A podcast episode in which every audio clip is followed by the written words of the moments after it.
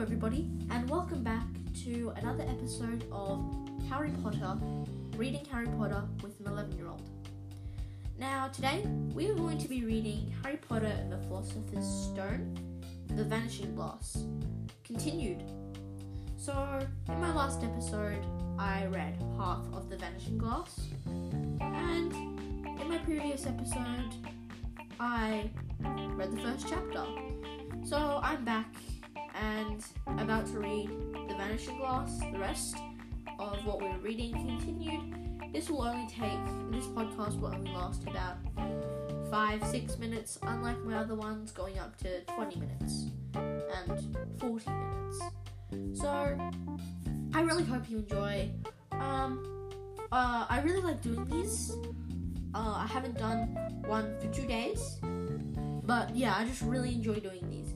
And feel free to visit my podcast and listen to my other um, videos that I've made. So you can listen to the first chapter and the sequel, or sorry, this is the sequel, or the episode before this one.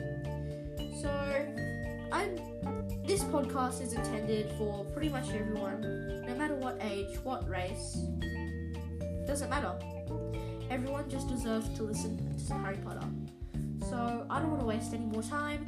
Let's get straight into it and read Harry Potter and the Philosopher's Stone, The Vanishing Glass, continued by J.K. Rowling.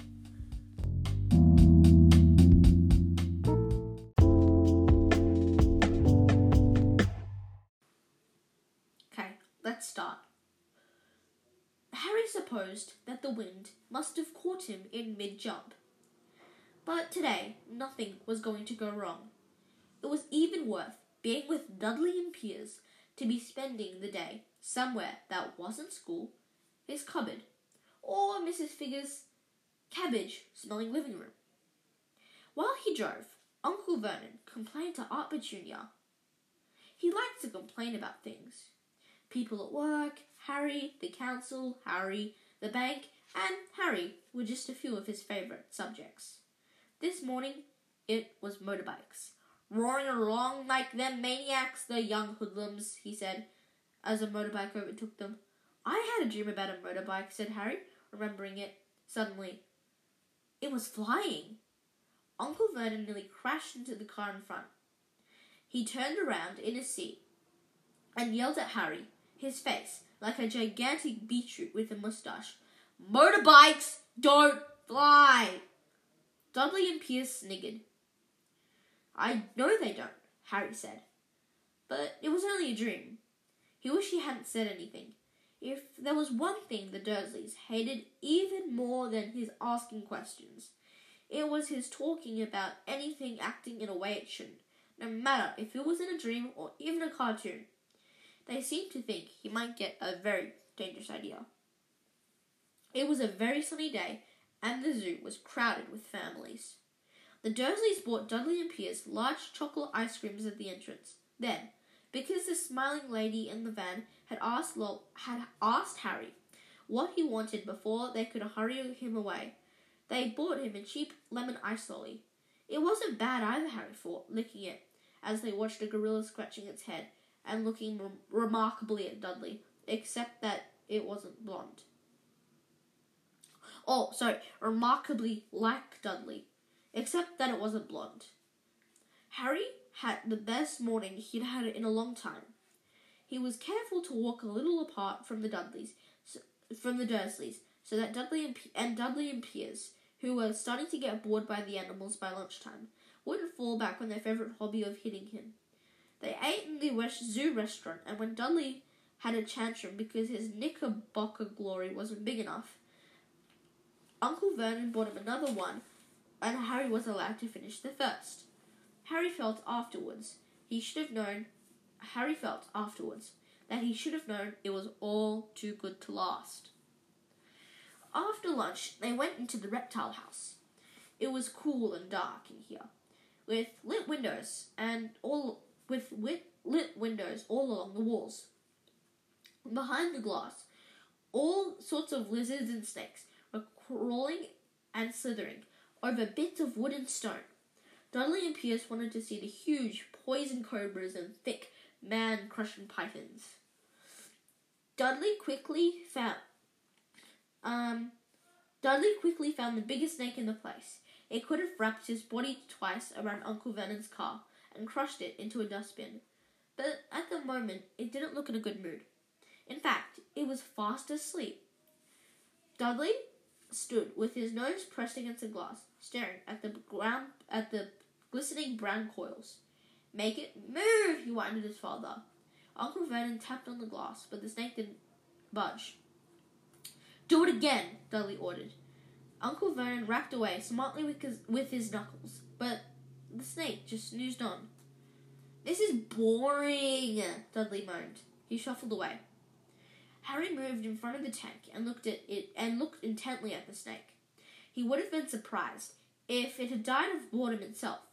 It had no company except stupid people drumming their fingers on the glass and trying to disturb it all day long.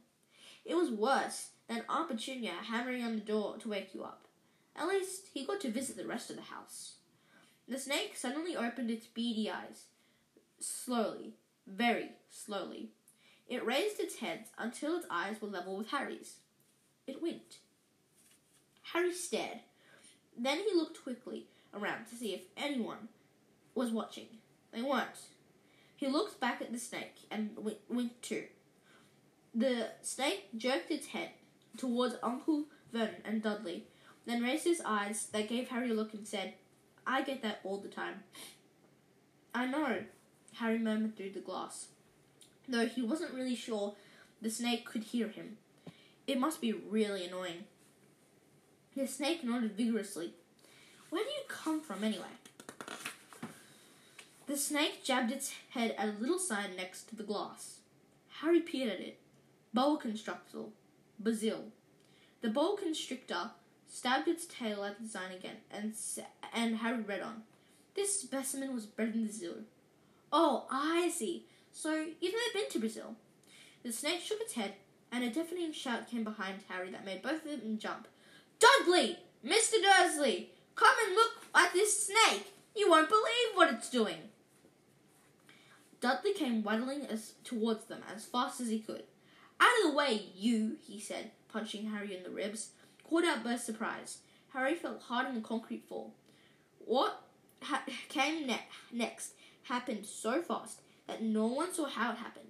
One second, Pierce and Dudley were leaning right up close to the glass. Next minute, they had leapt back with howls of horror. Harry sat up and gasped. The snake front of the boa constrictor's tank had vanished. The great snake was uncoiling itself rapidly, um, slithering out onto the floor. People running out to the reptile house screamed and started running for the exit. As the snake swiftly slid past them, he could have sworn a low hissing voice said, Brazil, here I come. Thanks, amigo. But the keeper of the reptile house was in shock. But the, the glass, he kept saying. Where did the glass go? The zoo director made Aunt Petunia a cup of strong sweet tea while he apologized over and over again. Pierce and Dudley could only give up, as far as Harry had seen. The snake hadn't done anything but except snap playfully at their heels as it passed. But by the time they were all back in Uncle Vernon's car, Dudley was te- Dudley was telling them how they had nearly bitten off his leg, while Pierce was swearing that it had tried to squeeze them to death. But worst of all, for Harry at least, Pierce was coming down enough to say, "Harry was talking to it, weren't you, Harry?" Uncle Vernon waited until Pierce was safely out of the house, and he was so angry that he could hardly speak. He managed to say, "Go, cupboard, stay." No meals! Before he collapsed into a chair, and Aunt Petunia ran to get him a large brandy. Harry lay in his dark cupboard much later, wishing he had a watch. He didn't know what time it was, and he couldn't be sure the Dursleys were asleep yet. Until they were, he couldn't risk sneaking some food to the li- to sneak into the kitchen for some food. He'd lived with the Dursleys for almost ten years, ten miserable years. and as long as he could remember. Ever since he'd been a baby and his parents had died in that car crash, he couldn't remember being in the car with his parents when his parents had died. Sometimes, when he strained his memory during long hours in his cupboard, he came up with a strange vision a blinding flash of green light.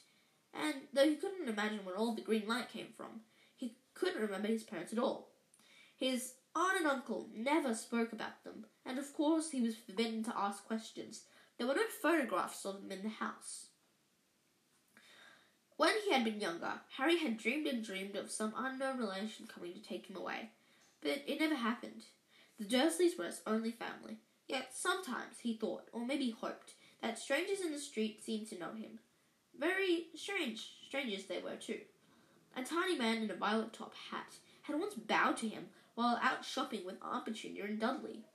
After asking Harry, after asking Harry furiously if he knew the man, Aunt Petunia had rushed them out of the shop without buying anything. A wild-looking old woman, once dressed in a green, in a green doesn't say, it just says in green. Anyway, had waved merrily to him on the bus. Must be cloak. Must be an editing mistake. But I'll just go with cloak. A wild looking old woman dressed in a green cloak had waved to him merrily at uh at him once on the bus. A bald man in a very long purple coat had taken had actually shaken his hand in the street the other day, then walked away without a word. The weirdest thing about all these people is the way they had they seemed to vanish at the second Harry tried to get a closer look. At school, Harry had no one. Everyone knew that Dudley's gang hated odd Harry Potter, and in his baggy old clothes and broken glasses, and that no one, nobody, liked to disagree with Dudley's gang.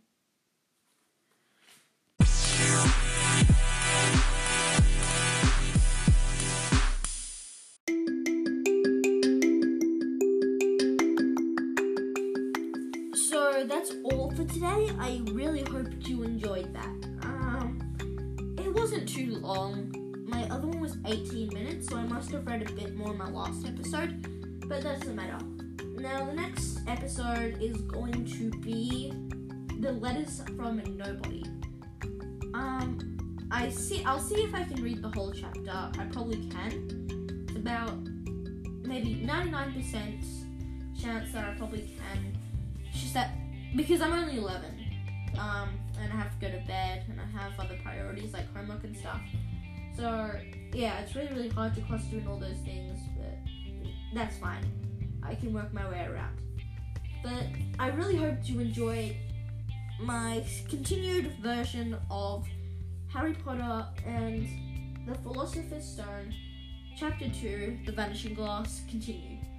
Um, please leave a rating and a review down below. But remember how the old saying goes if you don't have anything nice to say, don't say it at all. But if you do have something nice to say, leave it down below in the form of a review and rating. It would also really, really help if you could follow me on Spotify. And um, constructive criticism would really help too. Please share this with your friends and everyone that you know. I would deeply appreciate that. Um, that's pretty much all I have to say. Can't wait for the next episode.